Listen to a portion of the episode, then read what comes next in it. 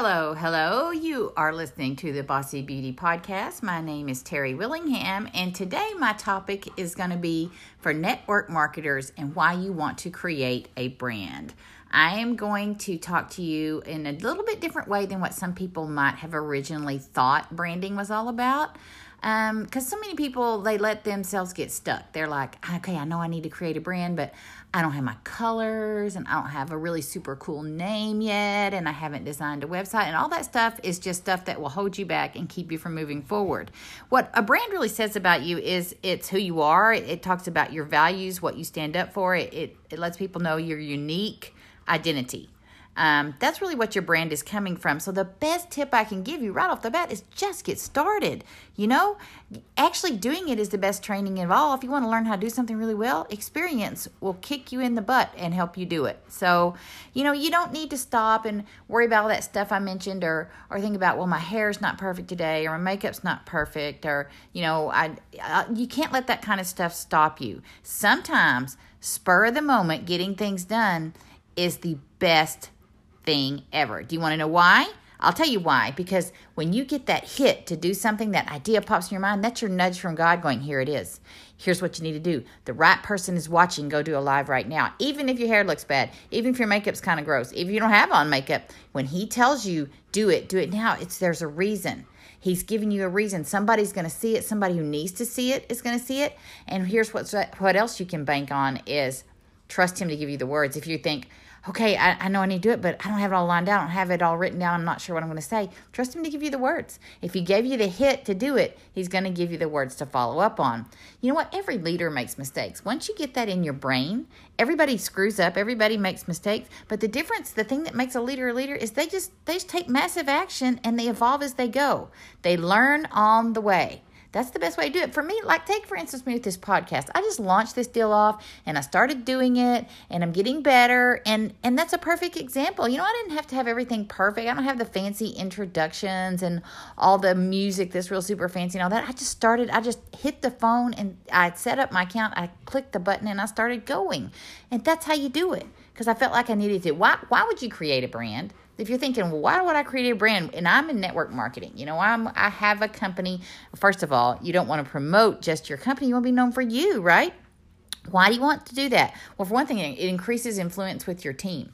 They see you as someone who is an elevated leader now because you're doing this thing. You're creating a brand around your unique self.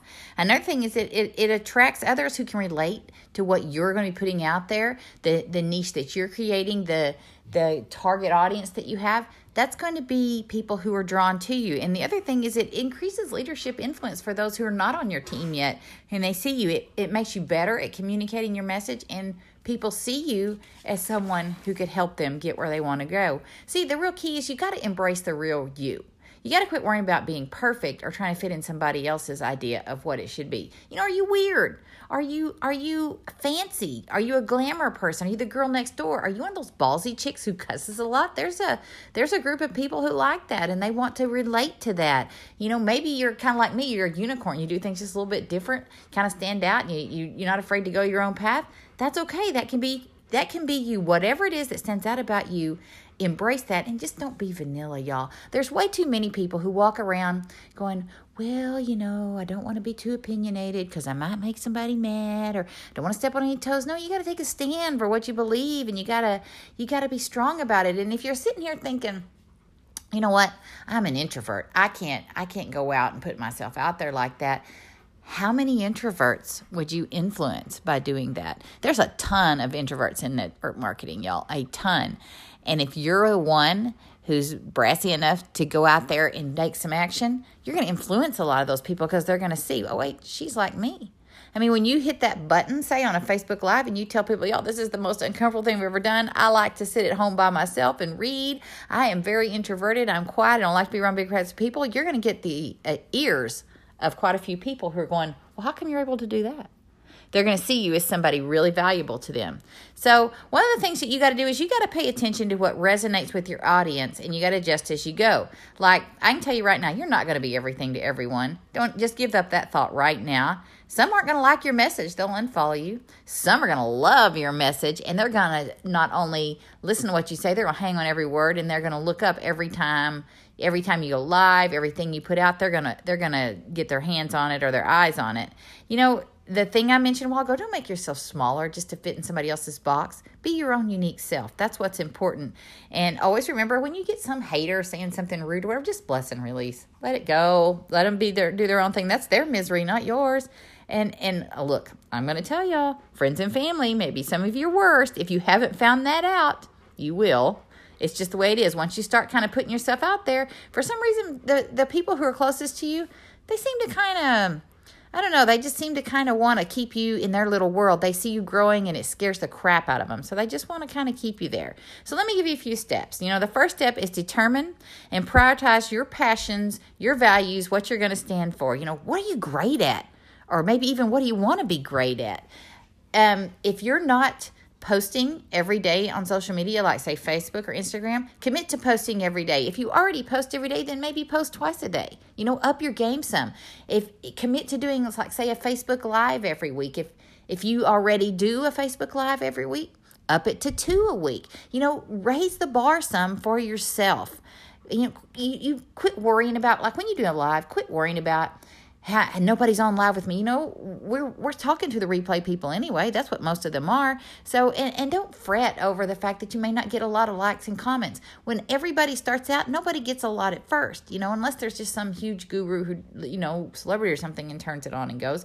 But most people start where everybody starts at the beginning and they get better and they get more. And if you suck, just say, okay, I may have sucked, but I'm going to get better. This is how I learn and this is how I go and it's very key, y'all. Here is really important. Take people along the journey with you. Let them see where you are now, where you're starting, how you're not very good at it, but you're learning and you're willing to put it out there and let them see as you grow, as you evolve, as you get better. Because if you think about it, nobody gets inspired by the perfect person who clicks on and already knows it all and has it all figured out and it's just wonderful. That doesn't inspire people. What inspires people is people who dig in and get after it and start changing and they see that that could happen because it's so relatable to them. That's what inspires people. Okay, let's talk about step two. This is where you're going to determine what your your key traits are. What's going to make you stand out in the crowd? You know, are you loud? Are you funny? Do you have crazy hair? You know, maybe you're witty. I already talked about if you were an introvert. Maybe you're just a snappy dresser. People these days, y'all, they are looking for authentic uniqueness. You can't, they're not looking for fake people, fake people trying to pretend they're authentic. They're looking for the real thing. You know that uh, the whole fake it till you make it thing has always been kind of a raw edge with me. I just didn't like the way that sounded because people want people who are real and they want them to be truly real, not just faking it.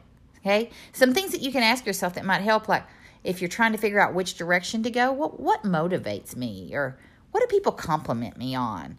Or, you know, what is something that I can do all day and I never get tired? I, I just don't wear out from it. Questions like that can help you kind of narrow down where you're going. And Another thing that you can do that will help you is you can send a text to some people that are close to you, like some of those friends and family people that know you, and say, just ask them, what are three adjectives that you would use to describe me? And then, you know, look at the responses. Start taking, making a chart, like a list of what they say, you know, because that's going to be the things that guide you on what people see in you and what are some strong things about you. All right, step three, your target audience. You know, what do you want to be known for? Now, I know uh, probably at least half of you, maybe more, are instantly thinking, well, I, I, my target audience is somebody who wants to do network marketing. No, that's not what I want you to think about. What I want you to think about is choosing a niche around something that you can relate to people in, like are, you know, do you love hiking? Do you like, are you great at cooking? Do you have tons of good recipes?